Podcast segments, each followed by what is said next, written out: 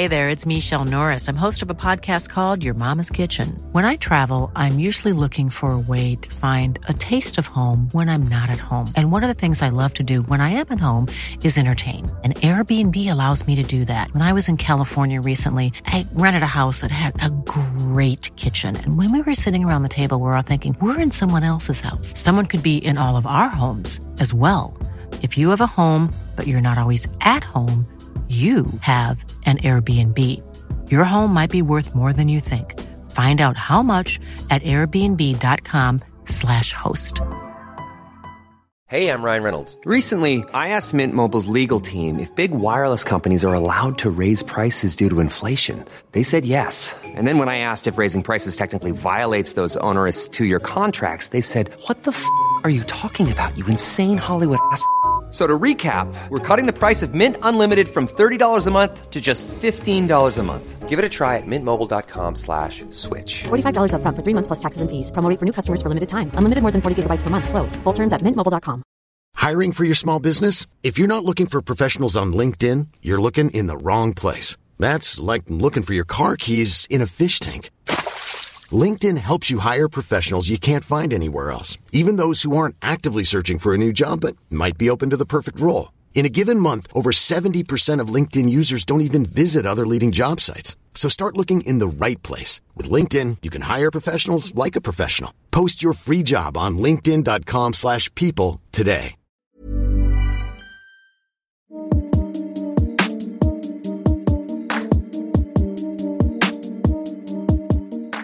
Welcome to my podcast, Second Chance.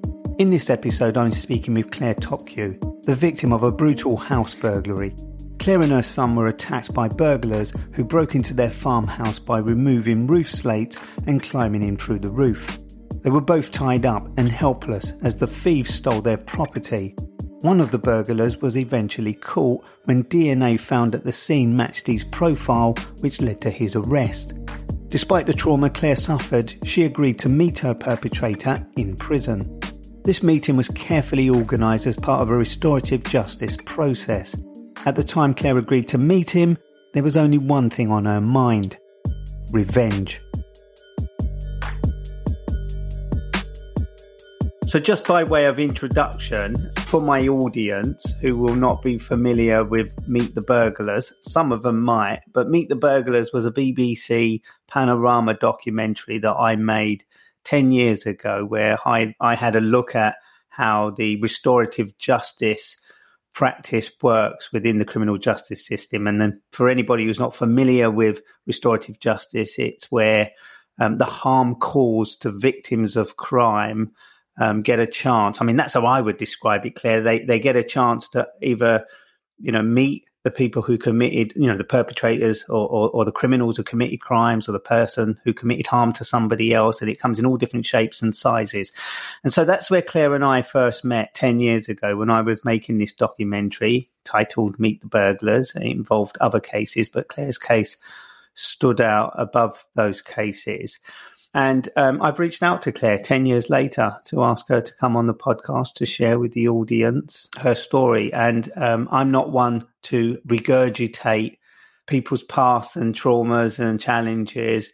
But I know when I met you, Claire, you were such a strong person. I've no doubt that, um, and when you shared your story back then, uh, I was inspired by someone like yourself who was prepared to come face to face with somebody who calls you uh, and your family such harm. So thank you for coming on to the podcast, Claire. You're welcome. My first question is obviously, how are you today? It's been 10 years since we made that documentary where you shared your story and talked about the traumas. How is life for you today? What are you doing in your life today?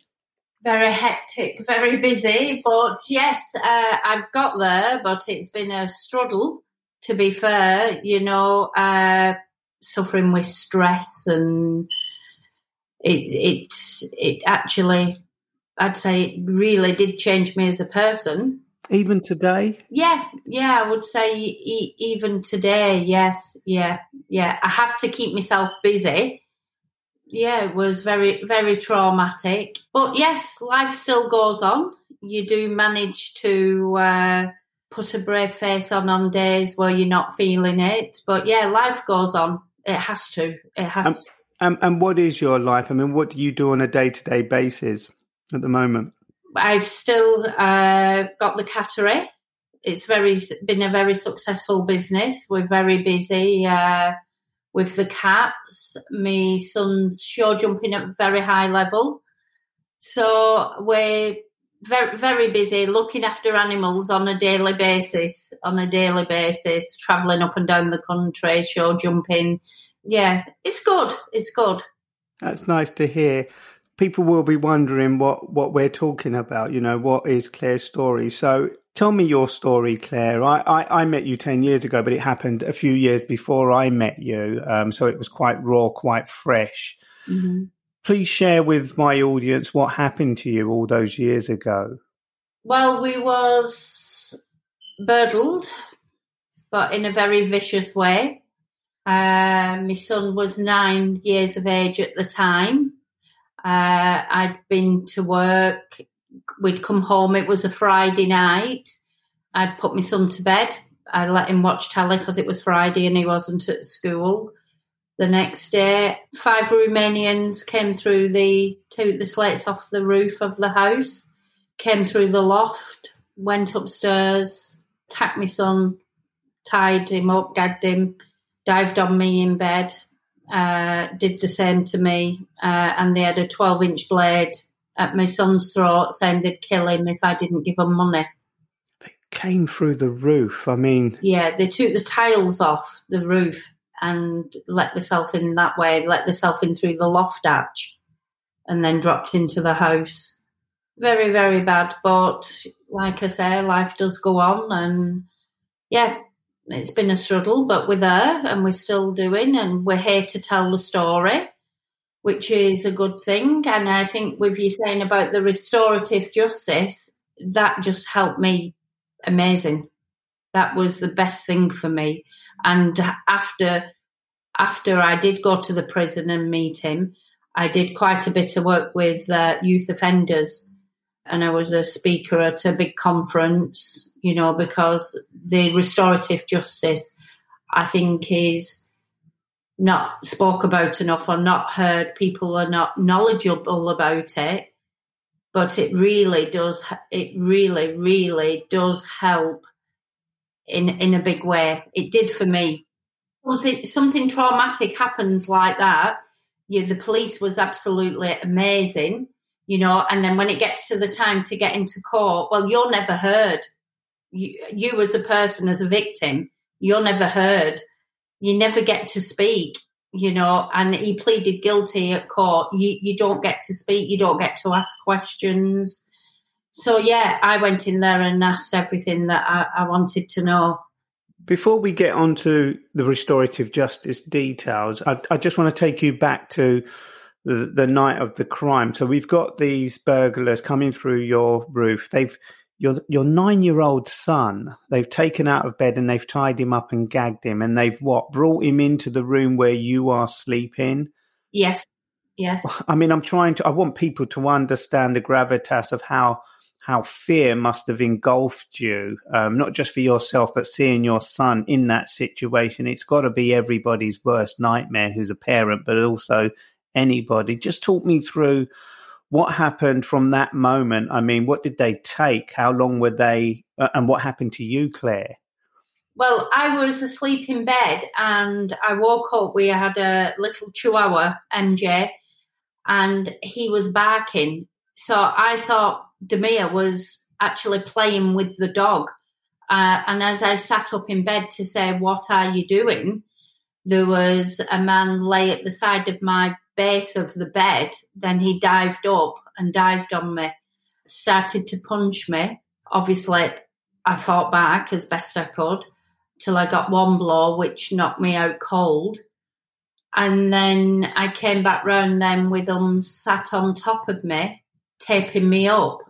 And I could just hear my son, I mean, his mouth was all taped up, saying, Stay still, mummy, stay still. They've got a knife. They're going to kill us and they dragged him into my bedroom, uh, and he was sat there against the wardrobes all taped up, but he was like sort of trying to talk through the tape. Stay still, mummy, stay still. They've got a knife. They're going to kill us. Such a frightening scenario. What did the burglars do after that? So they subdued you and your son. You're both taped up and tied up. What- yeah, yeah. Uh, and then they, once they'd got me taped up, they tied a nightie around my head and then taped it round so I couldn't see. But I, I could actually see out of one side. And they tried rolling me over onto my stomach. But at that stage, I, I, don't know. I just thought it was rape, and I thought I was going to be raped in front of my child. But obviously, they tied my legs up that tight. I thought they was going to rape me from behind, and my son was there, and uh, you know they tried rolling me, but don't ask me how they couldn't. My body just went rigid. I just kept thinking, no, this can't happen. But uh, yeah, then they just ransacked the house the, the an hour. I think there was in about an hour and twenty minutes. Actually, they totally ransacked the house. You know, nothing was uh, there wasn't a drawer left shut, if you like. Everything was pulled out, all the wardrobes, the kitchen, the office, everything. And then they took my son downstairs, asking him to show them where the CCTV cameras was. So they cut the tape off his legs and walked him downstairs. They punched him as well, actually, at one stage. Yeah, very, very bad. But you know, like I say, we're here to tell the story. Uh, when when your son, after they found the CCTV, they left. At some point, they must have left. But you and your son were still tied up at this stage. Yes, no, they actually brought him back upstairs at one point. But while they'd taken him away, I tried rolling round to see if you know there were some nail scissors on the floor. They'd emptied the drawers to see if I could like from behind. My hands was tied behind my back. My legs was taped up. My mouth was taped up. So I tr- I was like rolling around the bedroom floor trying to see if I could find some scissors or you know nail scissors to cut the tape. But I, I didn't manage it. Anyway, they brought Demia back up and they, they was rummaging in other rooms then and the television was on, but Demia's legs was free at the time. So I said to him, you know, walk over to the telly and try to turn the telly off. So I need to listen for your dad coming home because he was out at work.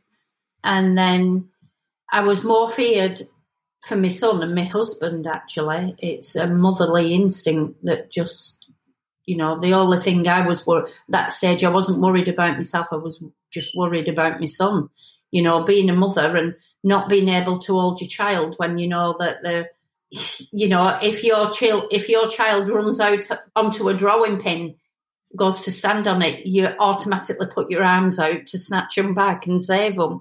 You know, so not being able to hold him or you know comfort him or keep him safe, that was the biggest. That was the biggest thing for me. But uh, I told him to wrap himself around me. You know, I couldn't hold him, so I, I told him to wrap wrap himself around me.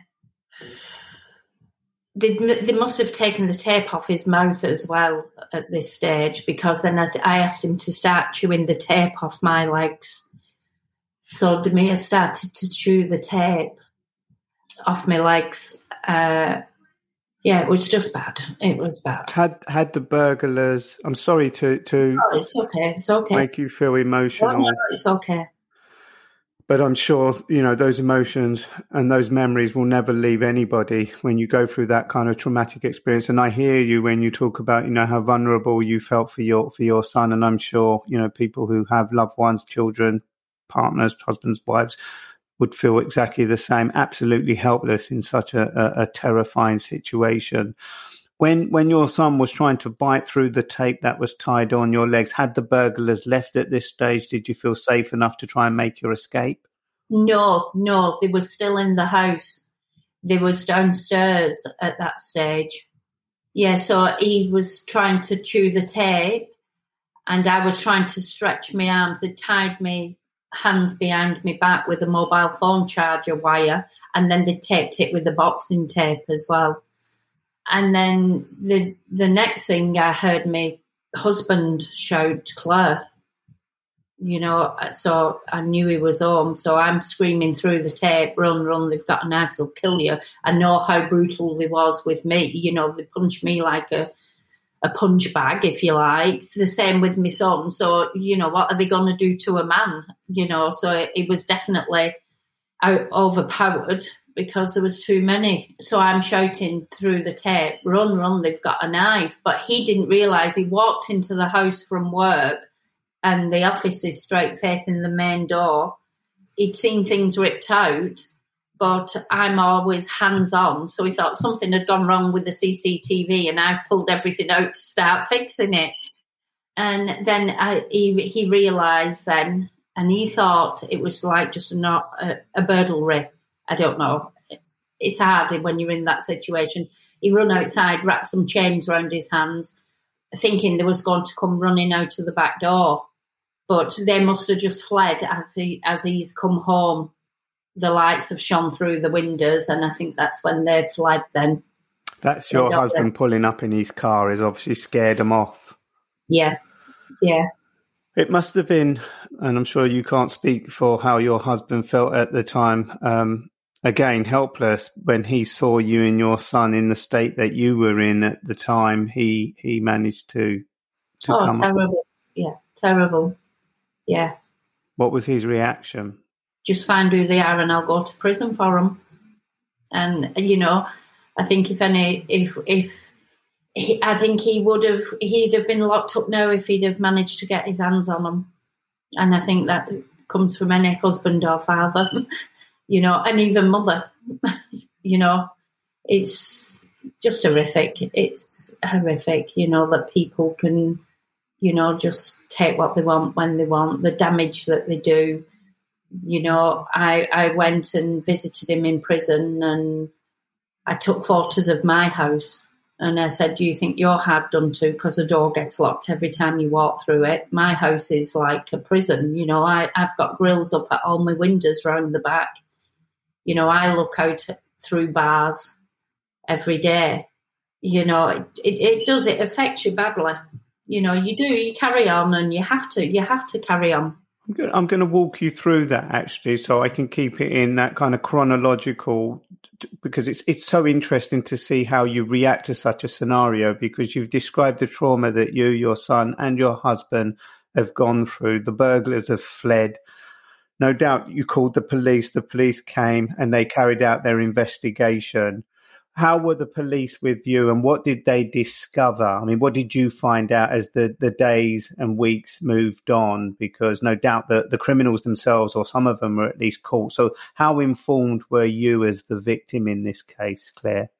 The police was absolutely amazing. I couldn't sing the praises enough they was very good. They kept me very well informed. They kept me very well informed. They was amazing. They uh, two, I think it was approximately two weeks after they'd arrested one. One got arrested. Uh, he bit the tape what they tied us up with, so his DNA was on that. He's obviously been in trouble before. They knew then who the group was, but they never got brought to justice. So it was just the one guy who left DNA in your house that they were able to yes. apprehend. Yes. And he was the one who, when he went to trial, pleaded guilty. Yes. Yes. Do you know what he was sentenced to? He was sentenced to false imprisonment, burglary with intent, if I'm right. And he got sentenced 18 years but his charges, so there must have been three charges brought towards him.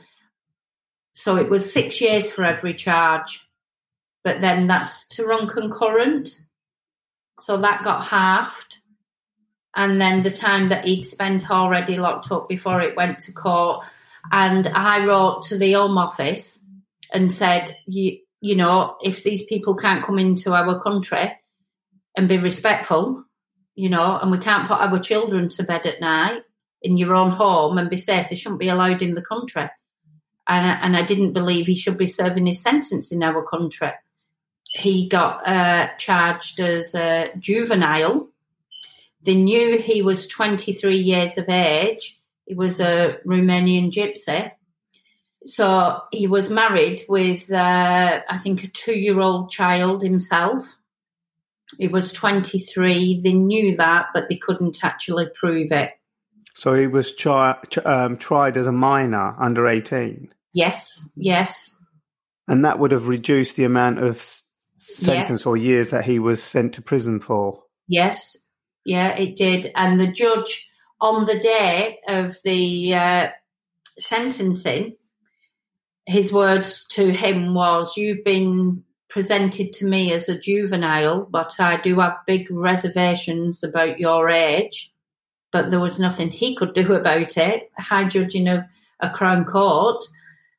He and he knew he wasn't of the age. He said. He said, you know, but this is the way I have to sentence you.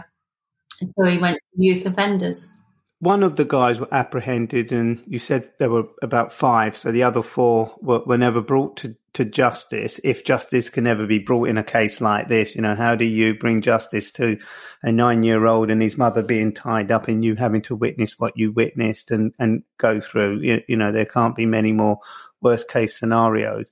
But they brought one of the guys to justice. He pleaded guilty. He, he got 18 years, run consecutive, etc., etc. And things went wrong there during this time, were you able to attend the trial? Was that the first time you got to see the individual who was responsible for what happened to you and your son and your husband, your family?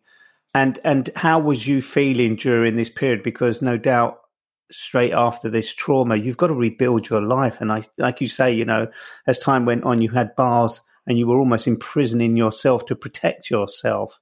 So that must have been a really tough time. Just talk me through a little bit of that, Claire. Yeah, uh, once they uh, arrested him, uh, I think every so many weeks, if I remember rightly, every four weeks, I think they have to go back to court just to keep him retained in prison. So every court hearing, anything that was going on, I went to. I, went to. That's that's the first time that I saw him stood in that court when there was uh, putting an order to keep him in. Then, obviously, at the court hearing, the sentencing, that's the, that's probably the first time that I'd seen him properly, if you like. No, it's. Whew. He looked without sounding disrespectful in any way, you know, rough, a bit trodden down and everything. But when I did the restorative justice and went to the prison, he was a picture of health. He was a, it looked like he'd been weight training, you know, he, he, he looked a lot better. He couldn't speak English the night of the, uh, the attack happened. He could speak English when I went to the prison, so he'd obviously been educated and doing well for himself and then, to be fair to him, which I didn't think I could ever say that about someone like that, but he did say to the police after my visit, he did give all the names that he was with that night. So, but and before he, we get there, I just want to keep keep keep moving this story as it as it happened. So after he pleaded guilty, got sentenced. How did you first hear about restorative justice and, and how was you first approached or did you make the first approach? Because I can imagine for some people, the last thing they want is to meet the perpetrator or the person who caused them or their family harm. Um, but you didn't take that that approach, at least in the end. I don't know. So, how did it first come about that you were offered this, or you took this opportunity to to meet your your perpetrator? a lady approached us, uh, the court, the day of the sentencing. And because he, he was sentenced as a youth, I think it, she was from the youth offending team. And she approached me and asked if she could uh, come round and visit me. She came round to the house and she explained everything. And I said, yes, yeah, definitely, get me in there because my intentions wasn't to go in and I, I would, my intentions, as crazy as it sounds, but, but with what happened, you know, it makes you crazy. So my thought process wasn't at night going to bed, you know, dreaming about lying on a nice beach and eating nice food and sitting in the sun. My thought process was, I want to catch these and I want to kill them, and and I visualize what I would do to them when I got them, and and that's the way that's that was my thought process every night. Revenge. You wanted revenge. I, I wanted to kill him. I wanted to kill him. Absolutely kill him. There was nothing, nothing in my mind. I was prepared to kill him. I could have ate him like Hannibal the cannibal. I was that that what he'd done to me child wasn't about me. It was about my child and what and, and it doesn't just stop at me, my husband. And you know, it's his sister, she's married. It's my mother, it's my friends. It ripples out. You know, it's like the ocean, it just ripples out. It affects so many people you know, they've got to look at me, see me suffering. You know, it doesn't just stop at my household, it's rippled out, you know, to the community. Yeah, so no, all I wanted to do, I, w- I wanted to kill him. I wanted to kill him. So when this restorative justice came about, and I spoke with it about my husband and my family, and they said, "Oh no, no, no," you know, and my husband said, "No, I cannot sit in front of him you know, I, I would kill it. I could not do it. I couldn't do it. So my family was against it and said, it's not going to do you any good. But if that's the route you want to go down, we're all here to support you. So my eldest sister, she came along to the meeting. She didn't agree with it, you know, uh, she, and I think, to be fair, I think she found it harder than me, she she couldn't look at him, she couldn't speak to him. She, she found it really hard, really hard. Just before you get into the detail of what happened when you visited this individual, you say you know you were so angry and so hell bent on seeking some kind of revenge, um, and at night that's all you thought about. Did the social workers or whatever they're called, the restorative justice practitioners, trainers, did they see through that, Claire, or was you determined to hoodwink them so that they felt that they were serving both you and the perpetrator, or were they able to sort of gradually convince you, or did you convince yourself that your motive was just not practically going to be possible? I don't know. Tell me. Yeah, no, no, yes, you know, you're hundred percent right in what you're saying because they they come round and they give you sessions and my sister was there and they prep you and you can't do this and you can't do that you know and i said listen i'll say what i want you know uh, there was i realized if i went in there with the if i would if i told them i was going in there with the attitude and the feelings that i'd got i wasn't getting in so no i kept it stunned okay that's fine that's fine you know but and in my head, all I had is when I get in there, I don't care who's there or what, and I, I visualise just chewing his face off, spitting his nose out of my mouth, as daft as that sounds. And but you know, they are the thoughts that I had. I had every intention, and and I didn't think, I didn't think I would behave the way I did when I got in there. And how did you behave when you got in there? And where did you go to meet this individual? To the prison. It was, uh, we went to the prison. There was obviously security there. There was an interpreter there and there was the youth offending team there as well. You know, so it was a very organised, professional setup, if you like. Uh, Had you ever been inside a prison before? No, no. God, what a moment! I mean, um, for for different reasons, here you are, the victim of a, a, traumatic offence, both your son and your husband, and as you say, the ripple effect it had on your wider family and the community. And, and here you are, brave enough to step inside the prison where the perpetrator, well, one of them who committed this crime, you were prepared to come face to face with that individual. Albeit, you you know, you had the desire to bite his nose off and spit it in his face. How was you feeling on the day, you know, as you were walking through those gates, if you like, into the prison to meet this individual? Uh, I just felt I wanted to kill him so much. I, I couldn't wait to get near him. I, I, I just wanted to. I just wanted to kill him. You know, I'd watch my son suffer panic attacks, noises, anything, you know, and I just, I still didn't feel, I still didn't feel any better the day that I went there. But as soon as I got in there, and he couldn't look me in the face, so it was as though the only way I could describe it, I was like a balloon with the air out of it. And as much as I tried to blow myself back up, I couldn't. I just couldn't get there. You were deflated by what? Totally def- by, I think, you know, what had obviously gone on. It just deflated me in such a way I just couldn't get myself back up. And then when I went in there and he's obviously sat there, looked a picture of health, couldn't believe how good he did actually look. There was an interpreter there just as well in case he couldn't get things across. But his English was was quite good to be honest. And he he couldn't look at me. So I, I said to him, You was brave enough on the night to look me in the face turn around and look me in the face now. Look at the pain that you have caused. So he sort of looked up, but then I could feel myself coming back up. I was I was taking control then. Uh, I said, "Look at me, fa- remember me face, remember this face, because one day you will see it again." And I found out actually where he lived. I found out where he lived. So I said, You know where I live? I said, I also know where you live now, where your family lives, your mother, your children, your wife.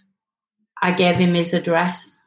Uh, and as I, I, was getting my power back, and and it was him then shrinking, you know. And then I, I just looked at it. It went on for a good few hours because I asked questions I'd been to the house before. There was I had lots and lots of questions I needed to ask. I needed I needed closure on certain things. Like uh, what? Like what, for example? Like had they been watching the house? Who put them onto the house? Why my house? Lots of different bits might sound irrelevant, but when you're in that, you, the questions you ask yourself, well, why have they come here? You know, as somebody put them onto it. You know, it's, there's lots of little questions that you probably wouldn't even think of and you, is irrelevant. Probably irrelevant. It is irrelevant, but when you're in that situation, you're asking yourself all these little bits of questions. And did you get the answers that you went in there seeking? Yes, I did. Yes, I did. So he was quite open, quite frank, quite direct, and answered all the questions. I suppose that's what restorative justice is about. It's about you being able to get the answers that you couldn't in the court because he That's pleaded right. guilty. So you were distanced. Um, so how soon after you'd gone into that room had this desire to bite his nose off to kill him? Uh, uh you say it's interesting now. You say you become empowered that the role had reversed when you were being tied up and overpowered by this guy and these individuals in your home, but now you were in control, and that was important. Was it Claire? I didn't go in thinking that that was important, but it just, I can't tell you, it's the strangest thing ever. Because if some mother or father told me that they sat in front of somebody that had done such damage to the child, the home, whatever, whoa, you know, there's no way I'd be sat in front of him.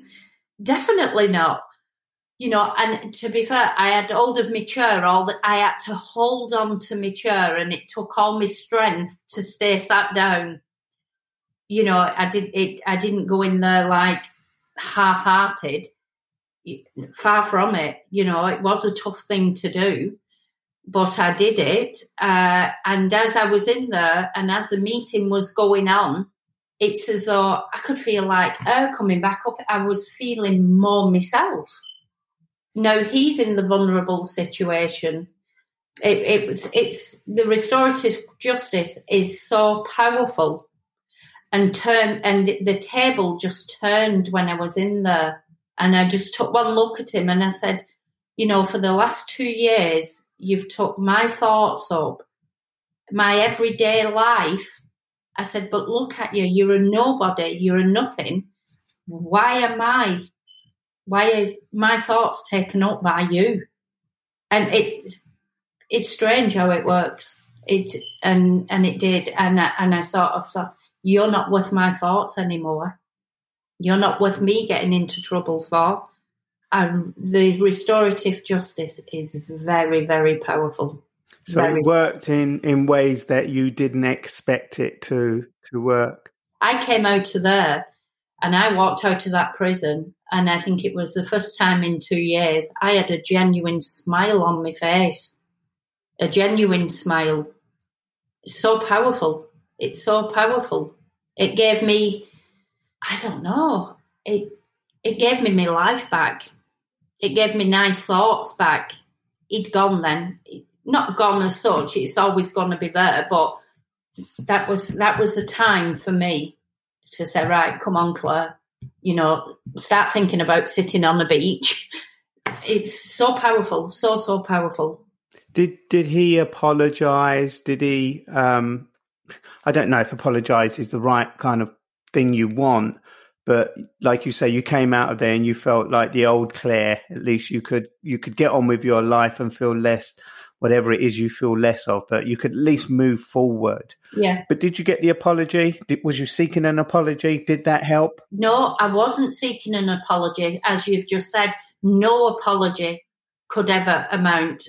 And and I didn't want to know why he did it. I know why he did it. Obviously, doesn't want to get up in the morning and work for his money like everybody else has to. No one has to give me them answers. He did. He did apologise which that means nothing to me. That, that, that doesn't mean anything to me. I didn't want to know why he did it or an apology, to be honest, because you know they're just words. But as he came out of the meeting, he did break down and say to the youth offending team, "I must be such a bad person. What I've done to that family." I don't think he realised the extent of the damage that he'd caused. I think that's another thing as well. I think the criminals what go out and do acts like this, I don't believe that they see the robbery or anything that they're doing harm to people. And the only way I can explain that is that if they was riding past, say, a house and they said, Oh, I robbed that house last night, or I robbed that building last night, it's never that person. It's never that person, is it? Oh yeah, we broke into there. But they don't I don't think they they really look at the damage they're doing to the people what live there. Well, we didn't do any harm, we just pinched the keys or you know, but it's not about just say having your keys pinched. It's about people coming into your house and that how that makes people feel insecure after. You know, just minor little minor little things can cause so much stress. But I don't think these offenders realise the damage they're doing to a person. The connection. It's so interesting.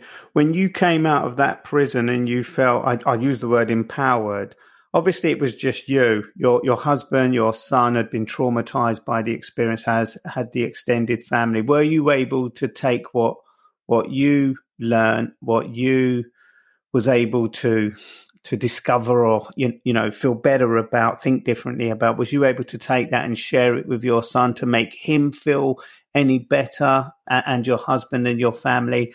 Was what you discovered helpful for them well, yes, because then it, it made I was a happier person. I was a bit more content within myself. Yeah, yeah, definitely, definitely. And and I, I can't promote restorative justice enough. I really can't. I did quite a bit of work after that uh, with the youth offending team about the restorative justice, you know, and I sat with many youths you know, saying, right, you burgled this house, but what about the people in it? You know, what about the people? And and they did they didn't they just didn't realise that the damage they was doing. A lot of them didn't, to be fair. I'm sure it's really powerful, and your testimony has prevented others becoming victims because I'm sure on many occasions your emotional story, the trauma you went through, and, and, and coming out the other end of the restorative practice made them realize we're talking about 12 years ago 10 12 years ago when when this happened and, and when you reflect on the impact it had on your son even now understandably you still get emotional. Even now you still get emotional shed a tear and it still conjures up that pain that makes you feel slightly helpless from that moment reflecting on that moment. How have you and your son and your husband coped over the last few years? I mean you said at the beginning of the interview that you're moving forward you know things have been tough and this is another important thing for perpetrators, you know, burglars to, to realize, you know, when they think about this, the consequences don't just end overnight. They go on. Your trauma will live with you. Your memories will live with you forever. How are you coping today? Yeah, good. Like you say, it's always there. It's never going to go away, you know, and, you know, if you start to think about it, yeah, you shed the tears, you still shed the tears, you, you know, but we've all got to be proud of ourselves for getting through this and still carrying on. I'm still in the same property as well. You know, at the time I thought, no, I need to move. And then I thought, no, why should these, because of this, drive me out of my house and everything I've built up? So, yeah, we're still in the same household. It's made me, I wouldn't say a stronger person, but I can't tolerate. A, a lot of petty things anymore. You know, you realise there's such bad crimes going on in the world, and when you hear people bickering over silly little things, and you, in one way, it's probably mellowed me. In one way, to a certain extent, you know, I might have, you know, started. Uh, why is why is the kitchen not tidy? you know, it doesn't matter. No, that's matter. understandable. And how how is your son? I mean, it's been ten years on. Do you see? Has there been any long lasting effect? I mean, no doubt he witnessed something that kids of his age shouldn't be witnessing or experiencing, etc. How has he coped, and how is he coping today? He's coping, you know, but even to today, as we speak, he can have panic attacks. He's not confident about walking out anywhere in the dark. He wouldn't. He wouldn't even dream of doing anything like that. Yeah, no, I, I think he suffers more than me, if I'm being honest. He had counselling till he was 18. He went to CAMHS till he was 18. Yeah, he, it's still very much scarred him, definitely. On an everyday basis, you wouldn't know it, but, you know, as a mother, I know it. He's very good at he's very good at hiding it you know, if you asked him to go out at the back and it's a bit later on, that he wouldn't walk out on his own. Do you ever talk about it together? Are you able to sort of, or, or do you put it? Yeah, yeah, we yeah we have. Yes, we've spoke about it, you know, and I've told him how amazing he is, and you know, people say, "Oh, they was really scared to death." You know, I said, "You've you've witnessed fear that no one will probably ever witness in a lifetime." you know, so nothing else can phase you really. You've got to be strong and you've just got to uh, put it behind you. You know, it's always going to be there. There's no no one can wave a magic wand and take it away, and there's going to be certain things that trigger it off, which that does happen quite a bit with him. He sees a certain gloves, you know, we've been places and he seemed a man like with a certain pair of gloves on, and it'll trigger him off because he remembers them coming at him with them gloves. If he went to a place where there was a lot of uh, Romanians, if you went on a curry mile or anything, or shopping in, in Manchester, Cheetham Hill, he, he won't go there. He has panic attacks. It's not fair. It's just not fair, is it? And and what about the perpetrator? I mean, after that day, you went in and visited him or took part in the restorative encounter. Have you heard, seen, had any contact with the perpetrator again? No, no. And I wrote to the Home Office when he was in prison saying, like, he shouldn't be in this country, he shouldn't be serving his sentence in this country they they wrote to him and I said he should be deported. Maybe if he gets deported, then his family will follow. So they went into the prison. They did put to him, you know, about deportation and he accepted. So he actually only did two years in prison. He accepted the deportation. So he was put on a plane, which I thought he would finish his sentence off in his own country, but he didn't. He got put on a plane and sent home.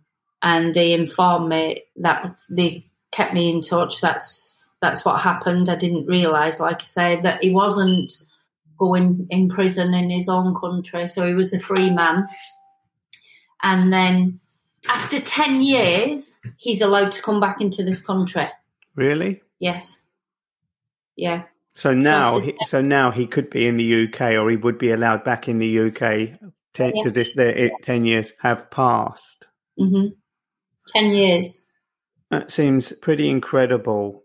The the title of my podcast is Second Chance, and I, as I listen to you, Claire, and I, I, I kind of wonder where does Second Chance come into this, or does it at all? I mean, did you give this individual a second chance at explaining why they did?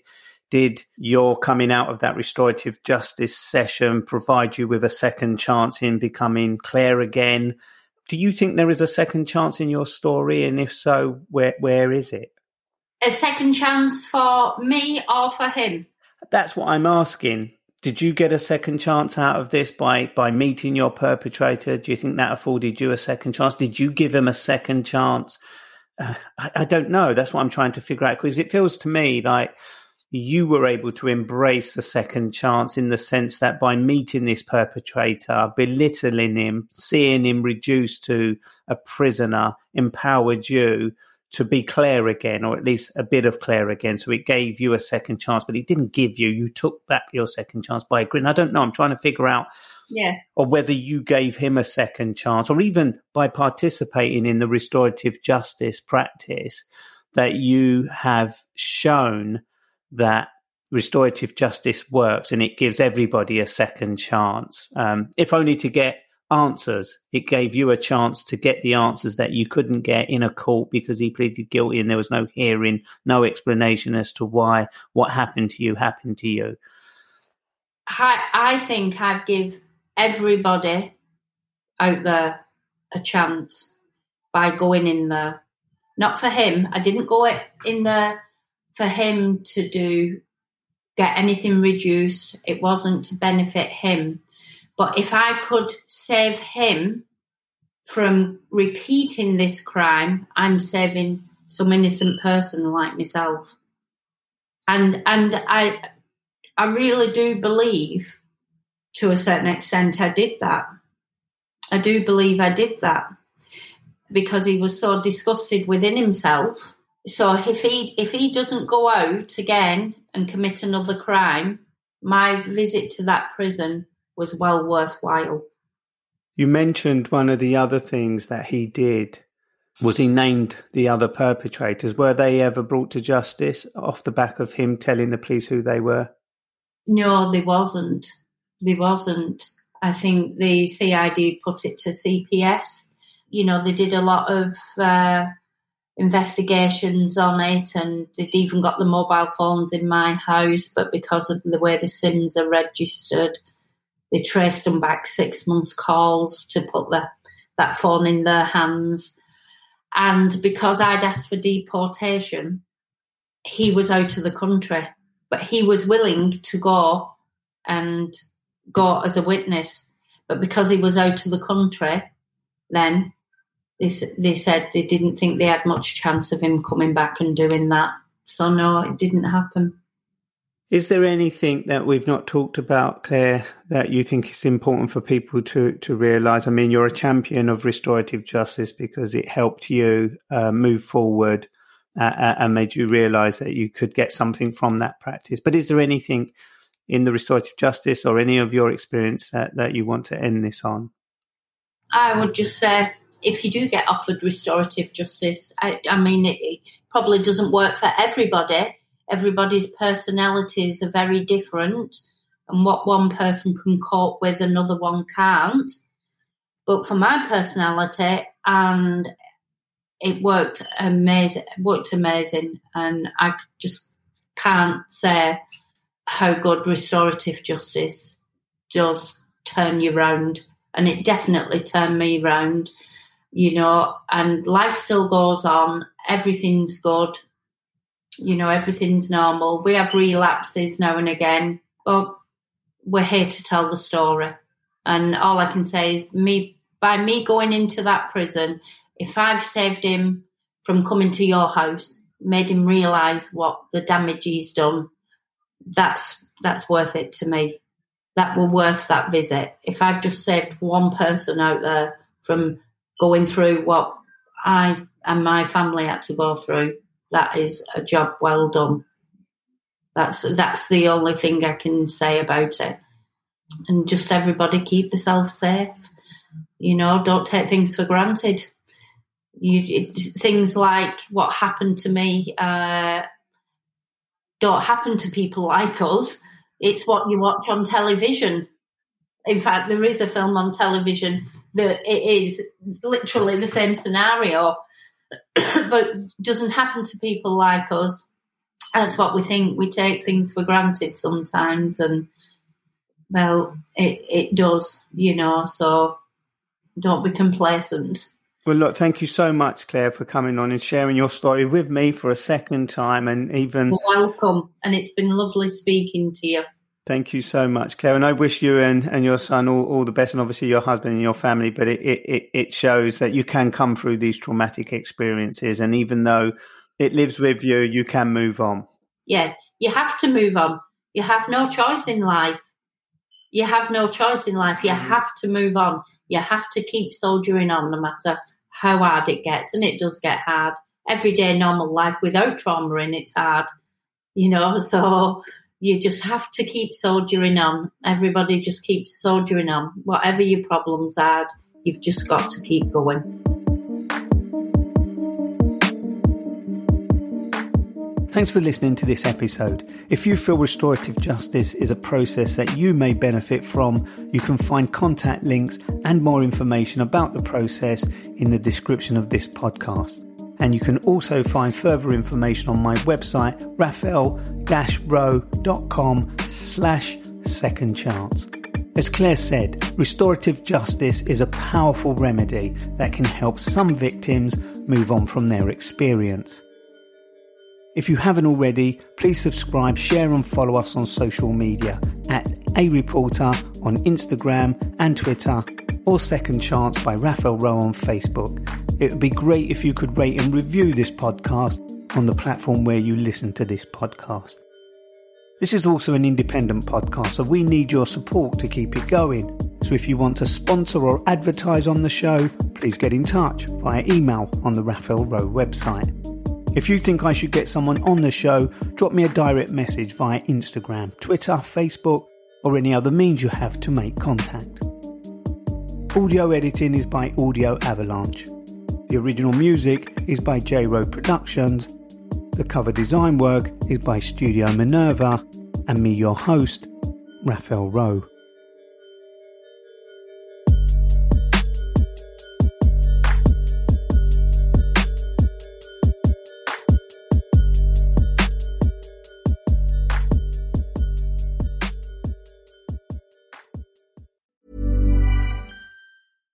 Even when we're on a budget, we still deserve nice things. Quince is a place to scoop up stunning high-end goods for 50 to 80% less than similar brands. They have buttery soft cashmere sweaters starting at $50, luxurious Italian leather bags, and so much more. Plus, Quince only works with factories that use safe, ethical, and responsible manufacturing. Get the high-end goods you'll love without the high price tag with Quince. Go to quince.com/style for free shipping and 365-day returns. Even when we're on a budget, we still deserve nice things. Quince is a place to scoop up stunning high-end goods for 50 to 80% less than similar brands. They have buttery soft cashmere sweaters starting at $50, luxurious Italian leather bags, and so much more. Plus, Quince only works with factories that use safe, ethical, and responsible manufacturing. Get the high-end goods you'll love without the high price tag with Quince. Go to quince.com/style for free shipping and 365-day returns.